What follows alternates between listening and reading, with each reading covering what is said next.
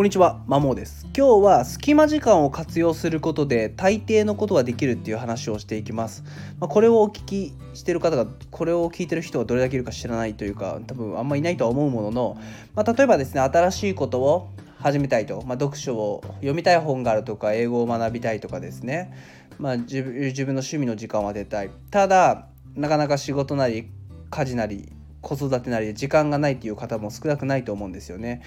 ただそういう人はえっとただそういう人はというか、まあ、好きそういう人は隙間時間を活用したらどうでしょうかっていう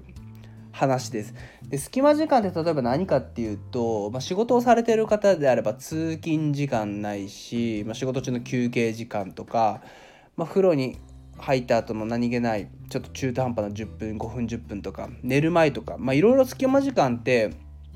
あるんですよね。ただ多くの方がやっぱスマホをいじってる、まあ、SNS 見たりとかなんかようわからんニュース見たりとか YouTube 見たりとかをしていて、まあ、娯楽に当ててるっていうのが事実だと思うんですよね、まあ、確かにですね本当に一日中仕事をして、まあ、あるいは子育て家事をして本当に疲れてる中でまあそういう娯楽に行く気持ちは分かりますし自分自身もそうでしたと、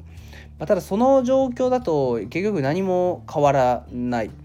と思うんですよね。新しいことを始めるにも時間がないって言ってる方の多くは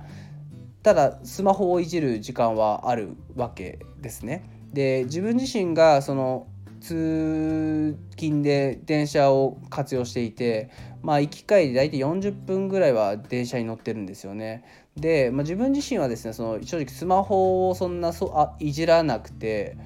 まあ、全くいじらないことはないんですけども本当に SNS もスマホのとこには入れてなくて見るとしてもあ LINE ですね LINE のやり取りぐらいかななんですよ。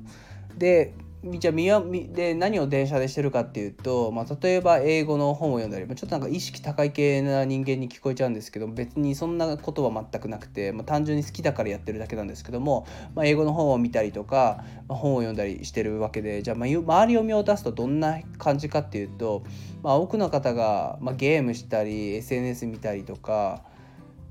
してるのがほとんどで、まあ、あと漫画見たりとかも動画見たりし、まあ、ドラマ見てたりもする人いるんですけど、まあ、娯楽をされてるわけで、まあ、もちろん気持ちは分かりますしそりゃ仕事終わりになんかも何もする気起きないよねだから見たい好きなことをしたいよねっていう分かるんですけどもじゃその状態じゃなかなかやっぱ新しいことって始めきれないとなんか趣味を作るいい趣味を作りたいとか副業をしたいとか思っても時間がないって言ってる方って結局そういう時間はあるわけなので。